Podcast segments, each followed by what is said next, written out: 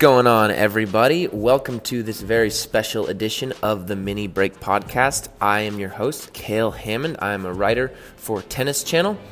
So instead of the typical mini break podcast where we're going to go over, you know, scores and results and breaking news and picks and stuff and, you know, discuss the matches, I've got a special interview that I'll get to in a second. But first, um, let's look at some of the qualifying results from the U.S. Open. Right now in Winston-Salem, it's unfortunately a rain delay. And that tournament is so close to the U.S. Open as it is. The last thing they need is a, is a big time downpour like they're getting right now. That's going to be make for some interesting matches. Probably a lot of defaults towards the later half of that tournament if they're unable to finish play. We'll see. It'd be interesting if they go indoors. Wake Forest certainly has indoor courts, but the spectating there is a little different than what they've got set up outside at that new beautiful stadium. So starting with the women, uh, we got American Caroline Dolehide winning her match in straight sets, advancing to the final round of qualifying. Other than that, uh, Christina McHale, American, she unfortunately went down 6 4 6 4. Asia Muhammad advanced uh, with the withdrawal. Nicole Gibbs was supposed to play Robin Anderson. I'm not sure why Robin Anderson pulled out, but Nicole Gibbs advancing to the final round of qualifying. Sachia Vickery unfortunately lost 7 6 in the third. She was actually up 6 4 in the third set tiebreak, and her opponent was cramping and called a medical timeout, which is, you do not get a medical timeout for cramping, uh, especially in the middle of the tiebreak. So she's sounding off on Twitter. She's just going crazy right now. It's pretty entertaining stuff. So go check out if she hasn't deleted some of the tweets. She is taking on all comers right now on, on the Twitter waves. It's pretty funny to see. On the men's side, unfortunate day for the Americans. Mitchell Krueger goes down. Jason Jung goes down, even though he plays for Taiwan. He goes down 7 5 in the third to Jiri Vesely. Noah Rubin, unfortunately, goes down. Um, he's from Barbados, but he's spent a lot of time playing in the States. Great, nice, one of the nicest guys you'll ever meet. Darian King advances to the final round of qualifying with a 6 1 6 4 win over Adrian Menendez. Jannik Sinner advancing 7 5 in the third. That guy is a machine. He doesn't know how to lose right now, and I would not want to play him in the first round of the U.S. Open, assuming he wins his final qualifying match. So, moving on to the subject at hand, this interview that I did with Deadspin writer Giri Nathan. He is, personally, he's my favorite tennis writer out there.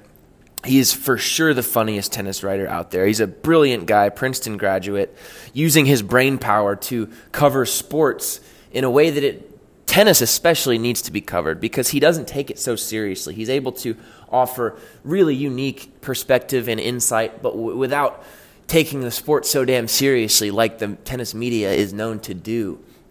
Um, so we discuss, you know, how he crafts his pieces uh, we are going to start off talking about the Nick Kyrgios meltdown in Cincinnati. We recorded it the day after. He was exactly the person I needed to talk to about that historic record-setting fine that he would received um, for his outbursts against Karen Khachanov in Cincinnati. Uh, that didn't sit well with him. This guy is a big Kyrgios fan. He does a lot of work covering Nick Kyrgios because Nick Kyrgios always does deadspin worthy, breaking, viral type stuff. But what he did in Cincinnati was pretty unfortunate, and, and he just said it was it was kind of gross. And I kind of I agree with him. We also delve into the subjectivity in tennis, uh, these governing bodies. You know, the lack of transparency, ATP, WTA, all of the tournaments. They can sort of do whatever they want. They don't really have to offer much rhyme or reason behind it. So we talk about the Bernard Tomic unprecedented fine at Wimbledon, where he was fined his entire first round check, even though he won 38% of the points against Jo-Wilfried Tsonga. That didn't really sit well with me. You know, as a former player, I wasn't necessarily a professional, but I was a good player. I grew up playing with a lot of these guys, and look, if you make the tournament, you make the tournament. That's what he played the court. He finished the match. It doesn't really matter how you do it. You know, tanking is part of his game, anyways. And Wimbledon really doesn't like him, and so they just said, "Okay, sir, we're going to take all of your prize money." And I, I, would expect that legal action is going to be following that um, closely.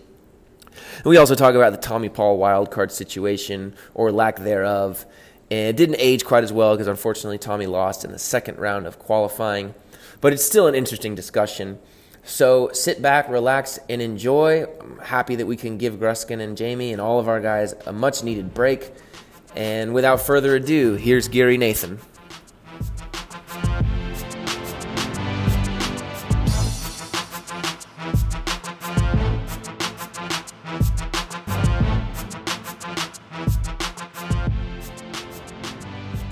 All right. Well, Gary, Giri, thank you so much for coming on. Did I get that right? It's it's. Yeah, that's that's spot on. All right. So Giri is a Princeton grad, a Deadspin writer. I, you're you're probably my favorite tennis writer um, out there. I said that to you last time, and I, you got all bashful. But don't. You should own it. Um, all right, I'm about to own it this time. Yeah, yeah you got to own it. Own it this time. So so look, you are you're one of the um, preeminent, uh, most prolific Kyrgios authors out there. Um, yeah, you, you sort of. A, uh, it's a painful art to practice, but yeah. so I, I, wanted to start this talking about you know the big Tsitsipas feature you did when I met you at Indian Wells and what he's like, but we'll get to that. I, I just need to know after last night, what what does your Nick Kyrgios meter look like? How, how are you feeling? What what are your thoughts on that whole situation? Yeah, so I, I, I think I've been for the last several years, I guess, trapped in this loop of, you know, frustration. Then there are a few flashes of success on the court. Then you start to build up hope again. And then he does something stupid and you start the whole thing over again. Um, it's you're kind of just stuck in this loop if if you're a fan of his, or at least interested in seeing him on your TV, which I guess is two different things. Um, but I'm both. I, I I want him to succeed, and I like watching him play. Um, but I honestly think I reached a breaking point last night where not only was I frustrated by what was happening on the court, I, I was genuinely bored by it. Like I, I, I just I'm finally bored, totally bored by it. it was just boring. You were ready to switch it off after that. That's what I was just watching the ESPN broadcast, and Darren Cahill said that that that you know he, he does appreciate all the entertainment value, but last night was was he, he he was ready to turn turn off the channel. Yeah, like uh, there. I mean, Kyrgios has a lot of critics. I think most of the criticism of him is dumb. Uh, I think I said this last time, but the one thing that really bothers me is when he is rude to the kids on the like the ball kids and uh, you know handing him towels and stuff. Beyond that, I, I could really care less about most of the stuff he does. But when he was just, I couldn't believe how long he continued that rant at Murphy last night about the serve clock. Like, in the beginning, it was kind of funny, and okay, you made your point, the comparison to Rafa, okay, that's kind of funny, but you just couldn't let it go. It, it, it, I think that joke went on about, you know, 45 minutes too long. yeah, and in DC, the, the, the guy, there was someone in the crowd who said something, and, it, and he literally went on the entire set and, and totally, yeah. totally tanked the set and was talking to that guy every single time. And he just, you know, he just has this inability to let things go. What yeah. is, do you think that's purposeful or do you think it's gotten to the point where like, you know, something might be, yeah, that's, might be wrong? That's, that's interesting. I think, you know, there are a lot of armchair psychoanalysts out there. I'm one of them too when it comes to Nick, but it does seem like he's sometimes trying to get himself engaged in a match and kind of fired up. And maybe one way he does that is by, you know, stoking some totally stupid and baseless, uh, you know, fight with with the ump. Um, but I don't know, like, how could that possibly help him? It, it could have only distracted him he he couldn't let it go. Even well into the third set, he was still ranting about it, and I, I just. And, and it's tough. He, he does he does have a point though with with the with sure. the Nadal thing because I mean he clearly Nadal takes way longer. It takes you know probably 15 no 20 doubt. seconds longer than he does and he's just but I mean yeah when you're playing a match and you're focusing on that you're in you're in rough shape. And also Cat Sorry, what were you going to say? I think we're about to say the same thing, but uh they showed the average times in between points on serve, and I think Khachanov was serving even faster than Nick was last night, at least. Um, but yeah, I mean, Rafa for sure has this, routine, whole routine and gets a lot of leeway with it, and uh, I mean, there are one. The nice thing about Nick is that he, sure, he's complaining all the time, but maybe one in every ten times he shines a light on some actual instance of unfairness or different treatment or you know, the stars getting one kind of treatment um, versus just the rest of the tour. Um, but that's kind of like a monkeys on a typewriter kind of thing. it's not. I don't think it's Yeah. always super intentional. I'm not I'm not done with this Kyrgios stuff yet, but that does bring up a good Yeah. g- a good point about um, I sort of wrote about this yesterday about the inherent subjectivity in tennis. There's so much subjectivity all Tons across all across the board, and none of the other sports, as far as my knowledge, are like that. But you you Yeah. you obviously write about tennis a lot, but you you cover other sports as well. I don't. Um, what what do you quickly? What do you think about what do you think about that? The subjectivity in tennis. Yeah, I, I think that's a great point. Um, you know, there's so many judgment calls that the umpire has to make on the fly, and it does seem like their overall incentive is to keep the match going and kind of, um, you know, make sure that this piece of sports and entertainment can actually proceed, and the fans get their money worth, and the sponsors are happy, and the athletes are okay, and whatever. That's the sense I got from last night. Is that Murphy could have easily dinged him for the point penalty way earlier. I, I was almost relieved when he finally did give him the point penalty, but I got the sense that he knew if he did ding him earlier, the you know the whole match would be lost and it would have just spiraled out of control. Um, even earlier than it ended up. Uh, yeah, even even earlier than it did. And so circling back to the Kyrgios thing, um, I I thought I was telling people this yesterday that Khachanov is the perfect opponent to cause a Kyrgios meltdown because Yeah. he's not you know a huge name guy. He is top ten or he was top ten. I'm, he's floating around there right now. Right. But he is really, really good. He's really solid. He competes every match, but he doesn't have that big name flair that For sure. Loves. You know, collecting those big name scalps. He's got a winning record against you know the top five players in the world, and so and you know, and for lack of better words, you know, Khachanov is sort of a hard ass. Like he he yeah, he competes in and out every point, and it's that's just like the perfect opponent where Nick's gonna have to go through hell and back to beat him, but without the For sure. glory that he gets with beating, you know, Fed, Right, Fed right. Nadal and Joker. So you I see that that's fun. oftentimes, yeah. and I think even someone like Steph has a little bit of a more flash to his game, and maybe his name is getting a little bigger that Nick could be satisfied um, taking him out, but maybe this one didn't offer the same payoff for for him. Yeah, I mean, I completely, completely agree. And back to the subjectivity in tennis, Yeah. I want to know your thoughts on on what what. Um, I was really upset when they fined Tomic, when the All England Club fined Oh, yeah. Tomic his entire first round prize money. That was Um, nuts.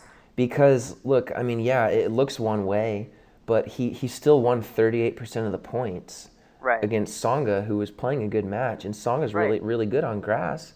And part of part of Tomic's game is to do that, is to act like he's completely tanking to throw For his sure. opponent off. So it's just sort of, I couldn't believe. I think there might be some legal action coming down the road. I think there really should be. I mean, how do you make the judgment call that what is he he's just moving too slowly? That's how he literally how he's played tennis his whole life. Like I don't understand what the standards were for for a decision that has such a huge bearing on the player's finances. Yeah, it has. It's a it's a huge deal. And then um, circling back to that point, I mean, so they find him his entire first round prize money. Tsonga played against Nadal, and Right. and he and he same same deal. He he won Exactly. the same percentage of points, and he got blitzed. Tomic is one of the fastest players on tour, and Nadal's one of the slowest. So obviously, you know, the match was 45 minutes longer. I think the fact that Right. it was under an hour was just like okay, you know. But but in the you know and there's there's now they have three instances in the last couple months of te- the subjectivity in tennis just saying like okay Tomic we really don't like you we're gonna take all your money um, Yeah. Nick Kyrgios we hate you uh, you you're a nightmare for us we're gonna make a statement and fine Right. you a record-setting amount even though you see an instance like David Nalbandian at Queens Club you know in 2013 or Is that the one where he kicked? yeah, where no, he Yeah. actually seriously injured a linesman Right. and he gashed his leg and the guy was dripping blood all over the place. Yeah. So to find him more than that, then you find a guy who actually, you know, like opens Yeah. the flesh of a linesman, and he ah. kicked the thing. It's not like if you watch that clip now, Bandy. I've seen it. Yeah. I mean, th- there's a there's a wooden board six inches from the guy's leg, and he kicked the shit out of it. Yeah. So so that's another interesting thing. And then another one is where, where the USTA not giving Tommy Paul the wild card when he's the highest ranked American guy not to get in. And um, you know, I'm not exactly sure what happened, but there's clearly some stuff that happened between Tommy Paul and the USTA where they go, "Okay, we don't really like you either, so we're going to take all your money too." I mean, it's wild cards are, you know, in essence a gift and no one, you know, Yeah. but but at the same time, I mean, the, the players sounding off on that was just, you know, a bit. It's just like the the players are pissed about it too. I mean, there's so many governing bodies and so many things in power in tennis that it's just there's too much subjectivity. I think, and I don't know how how to fix it. It is weird because you, we think of it as just such a you know clear cut meritocratic game. You know, there's two people going up against each other, um, and then whoever wins wins. But there are yeah everything besides the two players. You mean the the umpires on the court, the governing bodies, um, everyone else has just like different incentives. Um, and I think yeah, the three examples that you brought up are are great because they just show that there there aren't clear standards that are being applied ac- across the board for all these players. I mean, wildcard business is pretty sketchy if you ask me, and uh, you know they get traded, agents get favors. Um, it's often the standards are totally unclear. Sometimes you'll look at the list of wild wild cards, and one of the names will just be totally confounding. There's like, okay, that must be some kind of under the table deal that I don't understand. Like, that's the only possible takeaway. And then, do you know about the you know the, the, the wild cards in between the countries, the one that Kokkinakis got? I was like, I didn't even know those existed. The Right. reciprocal wild cards.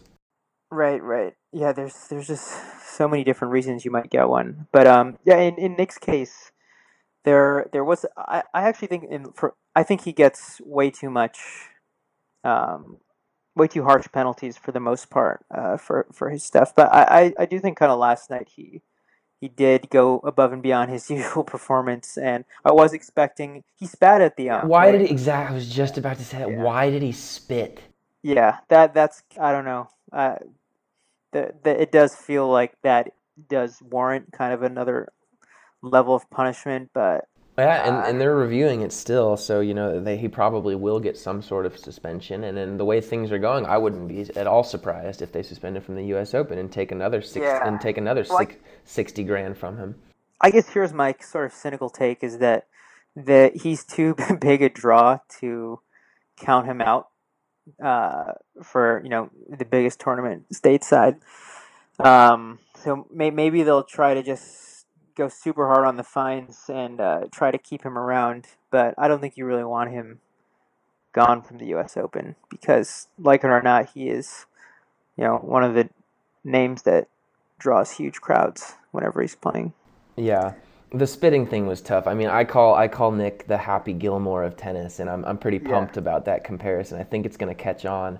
But even Happy Gilmore didn't spit on a guy. You know, like- it's not on the guy. But Yeah, he's going beyond happy. he, yeah, he, he's he's crossing the line with it. Sp- Look, and, bottom line is that spitting spitting is never is never a good look. yeah, like he he's I've you know I've watched probably I want to say like 80 90 percent of this guy's matches over the last two years. He he's he goes at it with the umps. Sometimes it's lighthearted and even funny. A lot of times it's a little annoying.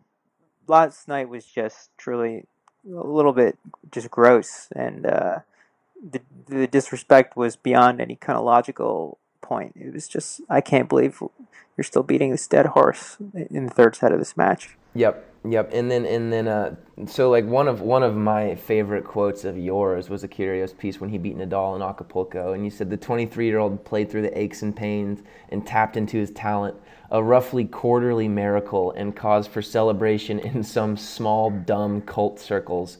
His typical season is nearly uninterrupted marathon of disappointment, but these sporadic victories refill the tank, in parentheses, for more future disappointment. I never said it made sense. So how, after last night, how, how do you feel? Has your stance changed I- at all? I honestly think I, I, I reached a point. Like I I looked over. I told my friend like, you know, I, I don't know if I can do this anymore. Usually, even the disasters are entertaining to me, but I'm just so exhausted. I just wanted to see this tennis match like come to a normal conclusion. And I mean, the, they they do make for great clips. Um, we we wrote about those clips because just you know him going off to the fake bathroom break and coming back with with two broken rackets. That I got to I got to give that credit for innovation, um, creativity.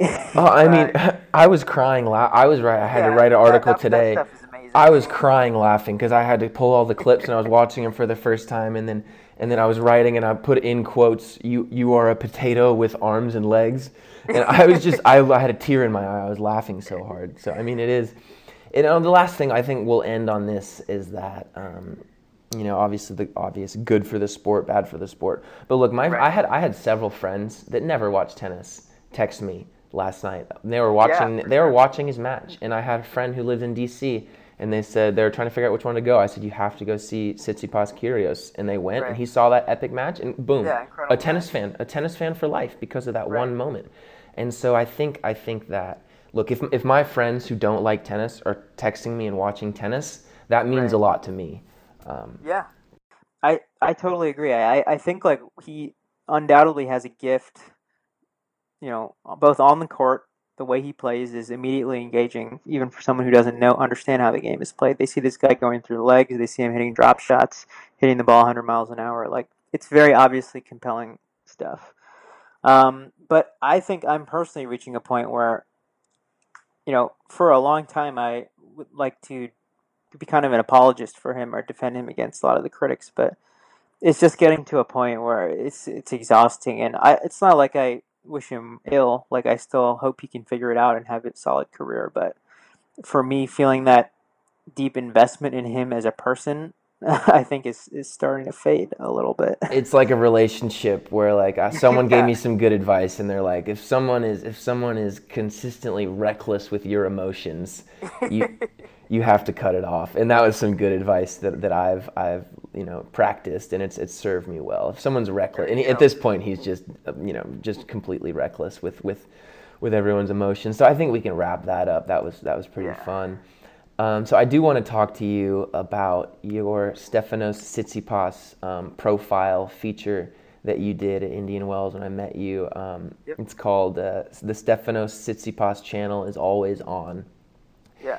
and you you had some good you know you had some time with him. You got a lot of good stuff. I just want to know like what's he like? Like what did Yeah. you glean from the thing? Like what's your takeaways about the you know what is in a in a few years will likely be you know the most interesting man in tennis.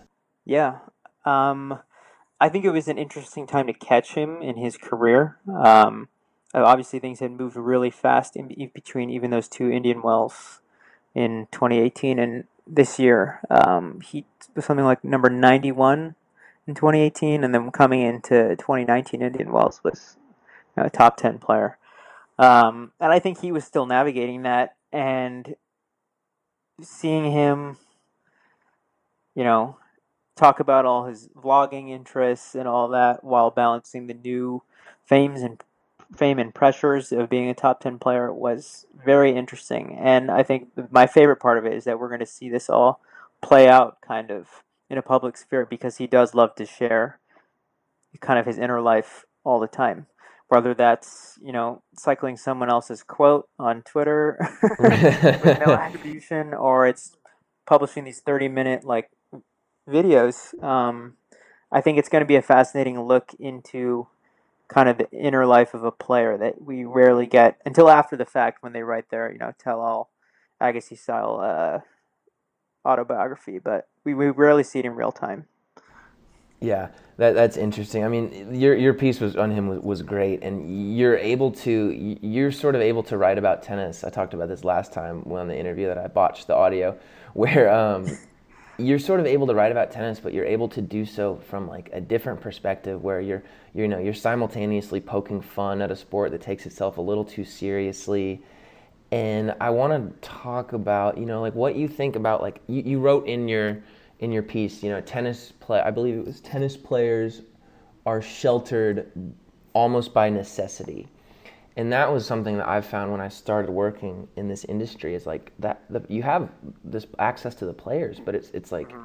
it's not that easy. Like it's like the Yeah. it's like it's it's way harder than it should be, and I'm sure it's more difficult than you know like you know locker room scrums in other sports where you can sort of ask whatever you want. It's it's, it's really interesting how these players are, are handled. What are what are some of your thoughts on that and you know in relation to Steph?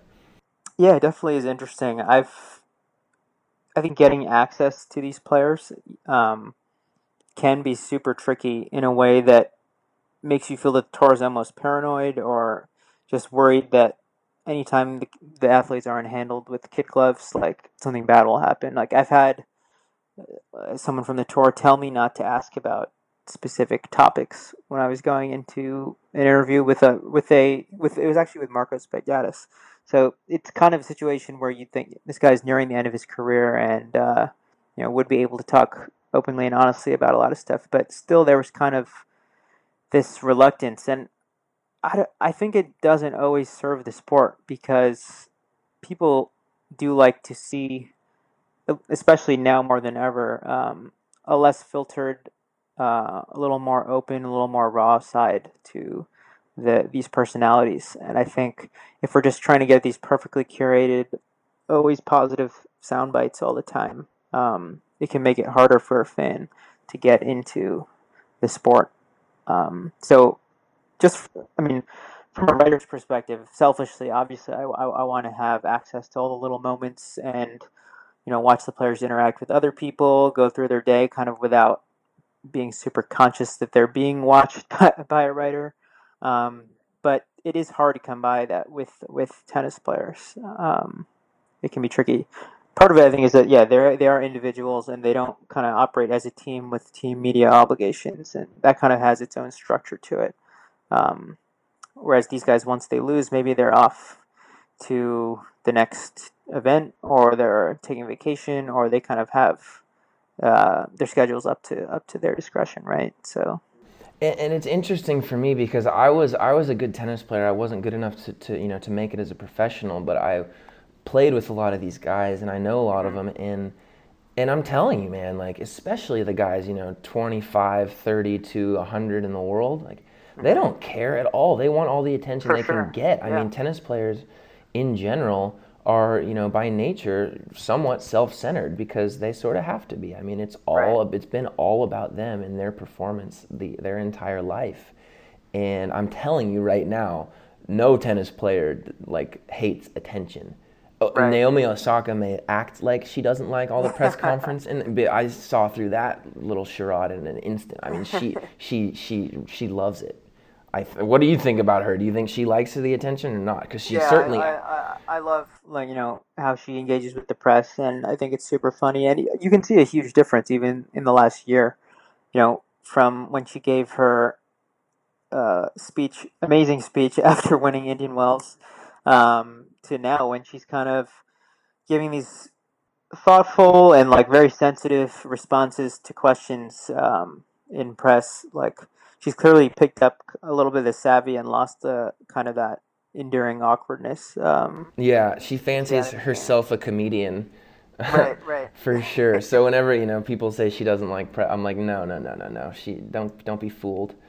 Right. She she absolutely loves it but I, I think to your larger point, for sure, these players do welcome any anytime you can reach them in a way that's like not mediated by the tour. I find like they're generally pretty open to it. Like if I were to just go up to one of these players and start talking to them, they they're happy to talk about whatever. Um, just when you go through all these formal channels, sometimes it can be a little chilling.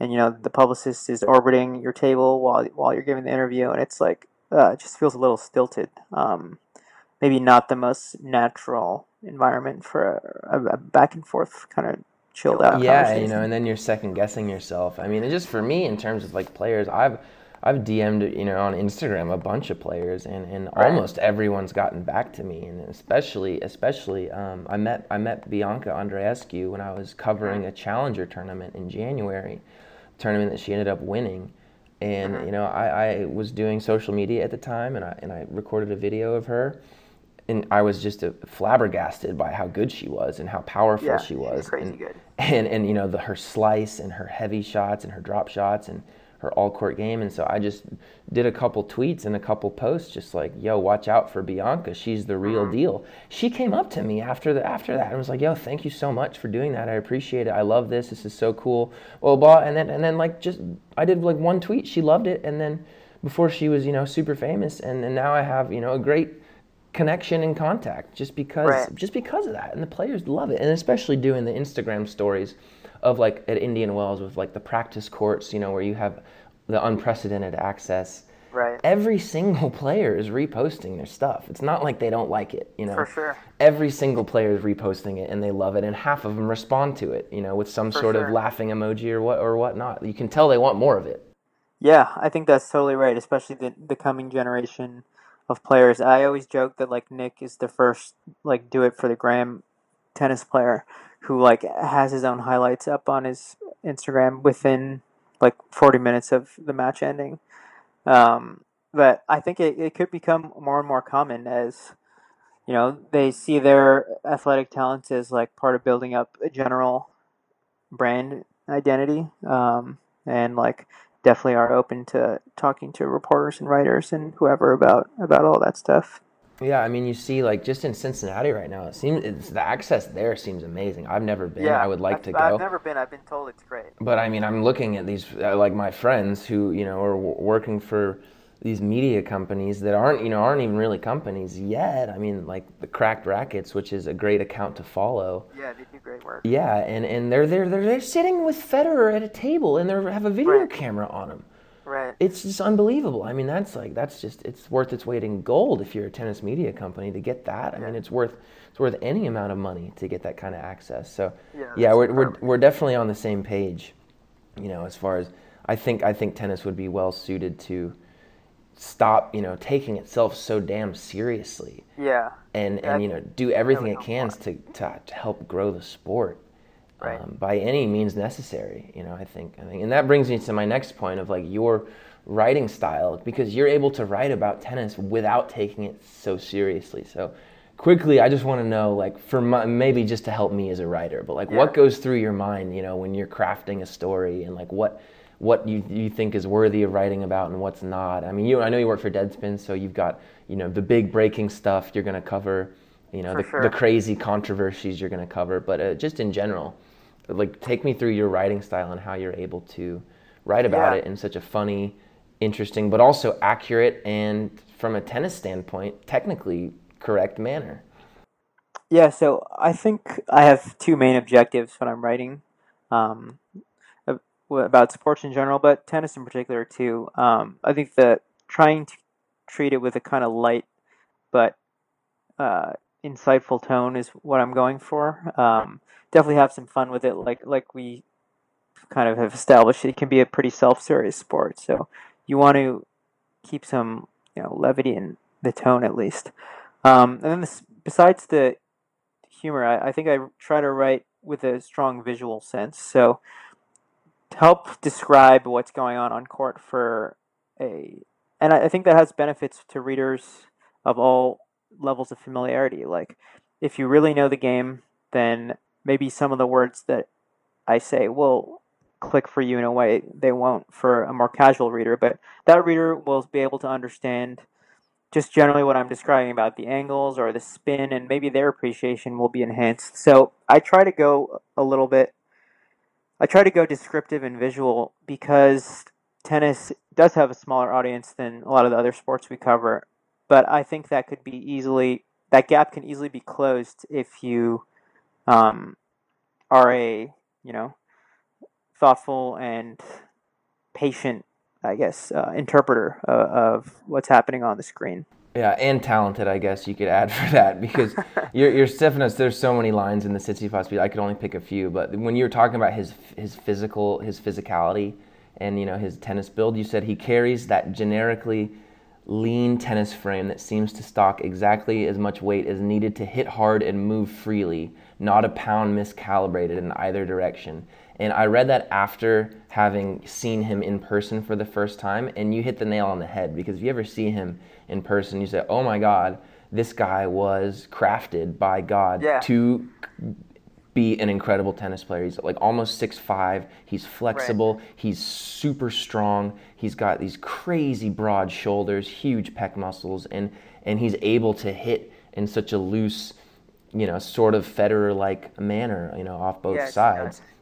And I, I was just impressed by you know your because because I know you played and it was just like it was just really cool to see that level of accuracy and also the way you wrote it. And then in the other line about his his forehand, which spoke to me, was it's hard to read, hard to discern whether lightning will strike inside out or inside in.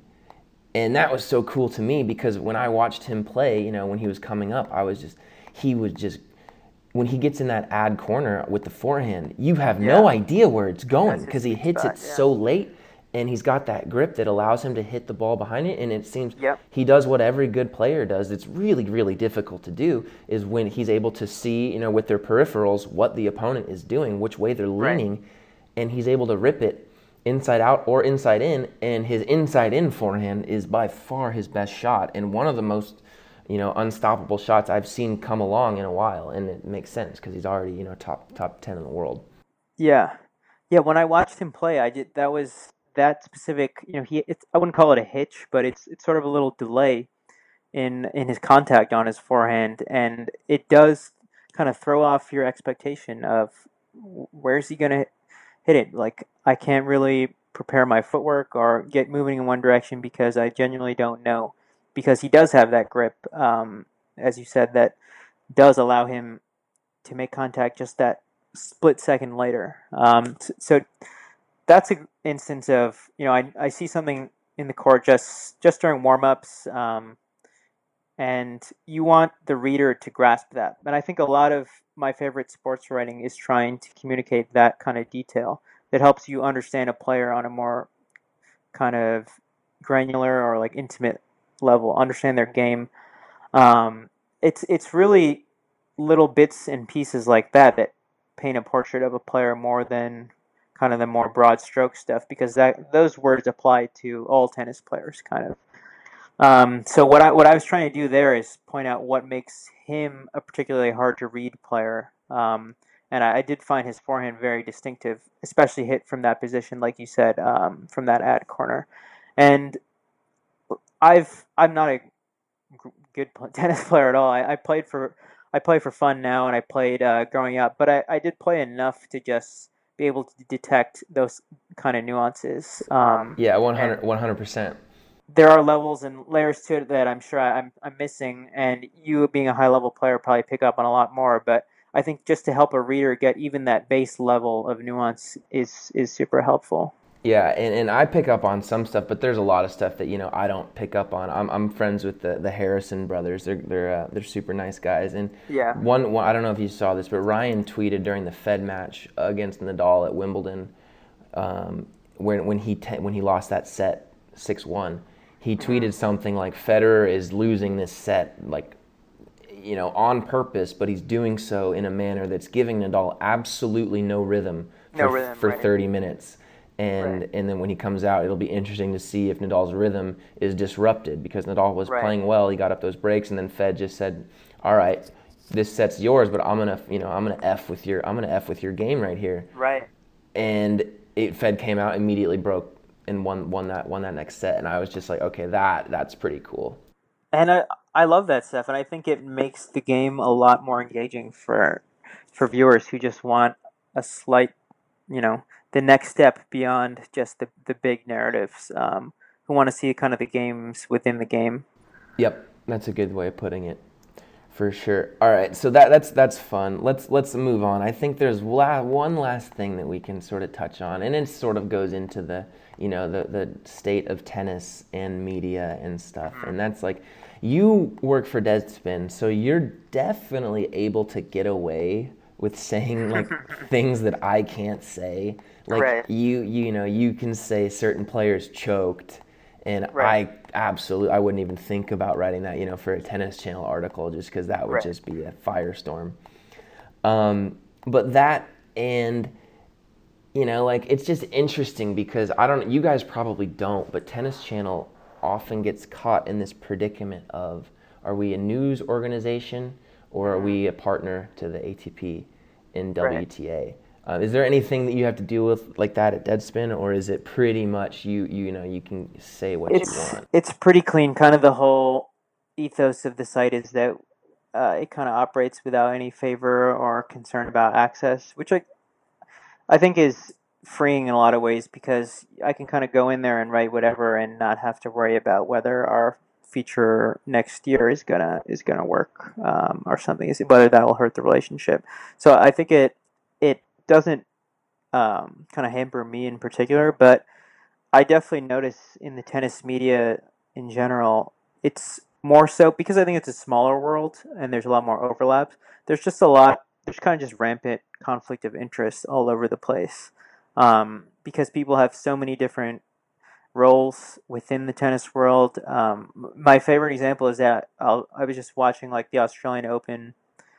I think it, it was at the semifinal stage, and you know ESPN is doing this big analysis of the players, and at some point, one of the analysts just has to stop talking because he's coaching one of the players that they're talking about, and it's just a weird level of I, simultaneous conflict of interest. I guess I would yeah, say. that happens. That happens at Tennis Channel a lot. Yeah, yeah. Where it's not even like, oh, they used to work with this person. They're like, oh no, they're like they are literally coaching this person right now and next week and whatever. And I think that th- that's just the most obvious example. There are obviously softer forms of that too, where um, I think people are afraid to maybe hurt relationships because it is a small world and uh, you know the relationships are, are, are, are important to people in a lot of ways but it, it definitely hampers the objectivity of yeah it, reporting it, it, sure. it does and, and you know a couple examples for us is like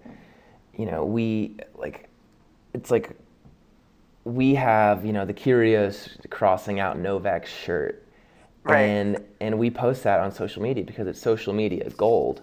But then you know we get a call from somebody somewhere, and it's like, yo, you guys need to take that down. Um, and we're like, um, excuse me. Like he posted it on his own account, and then it's just yeah, it's like just it's out there in the world Exactly. yeah exactly. Why can't we get the clicks too? But it's just like, okay, because ATP and WTA literally provide us with 100% of all of our content. Right You know, so if sort of they want something done, it's sort of, you know, you have to take that into into account. Like we took that one down. We probably should have kept it up because he had it on his own page. Um, Yeah, I mean, you you you put it well. Like, how are you going to put that toothpaste back in the tube? It's not like you can't just pretend like the Yeah. toothpaste isn't isn't all over the place. and and then Sloane in Charleston, she won a match and she was feeling good, and she's dropped a couple f bombs in her press conference, and Right. and she actually tweeted that on her account too, and so we also did. We put it up on social media, and then we get you know we're at a WTA tournament, and then like I walk in and everyone's looking at me because I'm the tennis channel guy, and mm-hmm. I'm just like. I'm like, yo, she posted that on her own thing, okay? Come on, Right. like, like, no, no, no. And then there's another example. I don't think I'll get in trouble for saying this. It's pretty funny. It's not. It's not crazy. But so you know, we had the tennis channel had the show the ten, um, which you know counts down. You know, it's which is you know a standard a standard countdown countdown show. And this one, you know, it was for a promo. We had you know Illustrator come in, and that was one of the cool features of the show is that we had some cool illustrations, and the guy you know painted uh, or, or drew Federer in a in the Serena cat suit in like the, the image with you know all the all the historic players. And that went up to you know the board or whatever the ATP you know our you know ATP relations guy and it, and it was just like hard no What? it- yeah, it's just like hard no, and it's like what it is literally. You've seen Shea Serrano's books, like the illustrations Yeah. for. It's literally the exact same thing. Is like Okay, the cover for you know basketball and and all Right, things. right. Like it is that style of animation in it, and it happened. It's, it's great viral content. You know, it's hilarious. It's hilarious. Federer's wearing the Serena cat suit, and it was just like, yeah, no, not gonna do that. And it's just like, well, look, this is interesting, but like, you know, Federer is obviously a legend. He should be respected, but at the same time, you know, Federer is not, you know, giving it, giving us any exclusives. You know, yeah, and he's I would say he's not even the most uptight guy about that kind of stuff. Exactly. anyway. We were we were all debating. We were like, we think Federer would think that's hilarious. Yeah, So I, I, I, I mean I've I've have all of like two two minutes of uh, one-on-one FaceTime with him, but I from his general reputation, I feel like he wouldn't be the one like writing to his agent like, oh, like please take this image down. Like he, no, he's no. he's got enough you know hardware on the shelf there where he doesn't need to uh, worried about his image constantly. And w- we don't know how seriously he takes himself, but he acts like you know he doesn't take himself too seriously. He's he's exactly yeah. He, he's pretty. So before we end, you got to tell. I mean, tell us more about that. You, you got to, you got a one on one with Federer, so you gotta. We Oh, can yeah. we can end on that. What's what's he like? How'd that go? Just break that down for us, and then we can wrap Oh, this man. up because I That got was- because he just lost to Rublev, and I got to go write something. So I saw that too. Um, so I, I wanted to talk to him about Steph because they had played uh, so many times.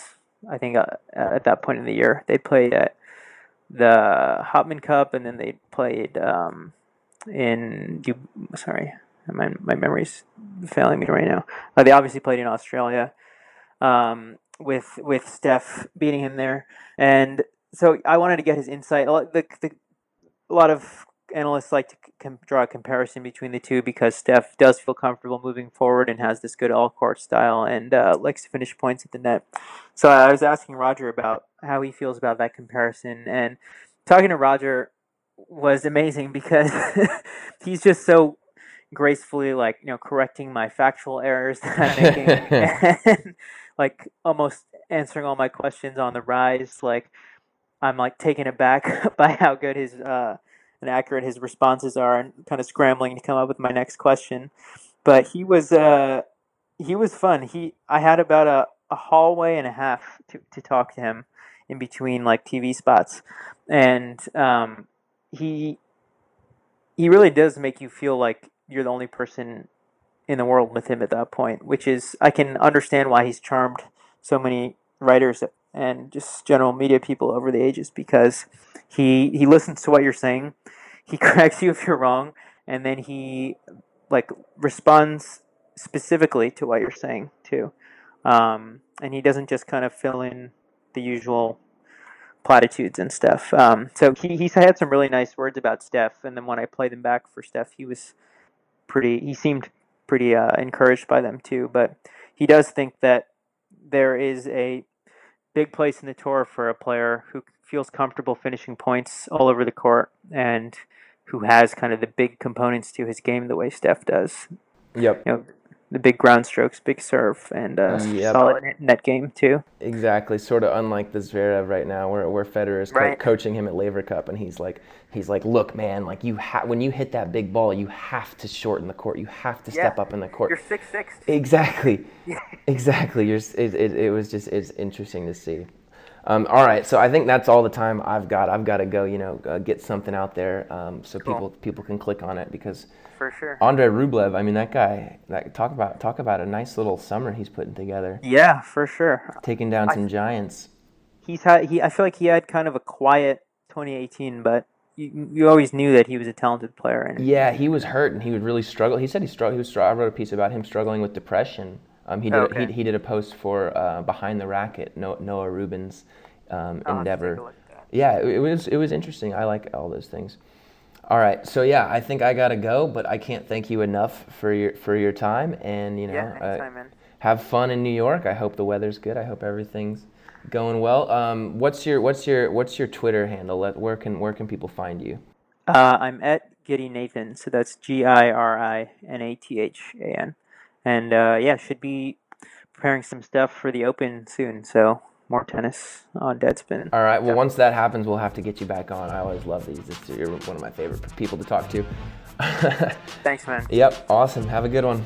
Take care.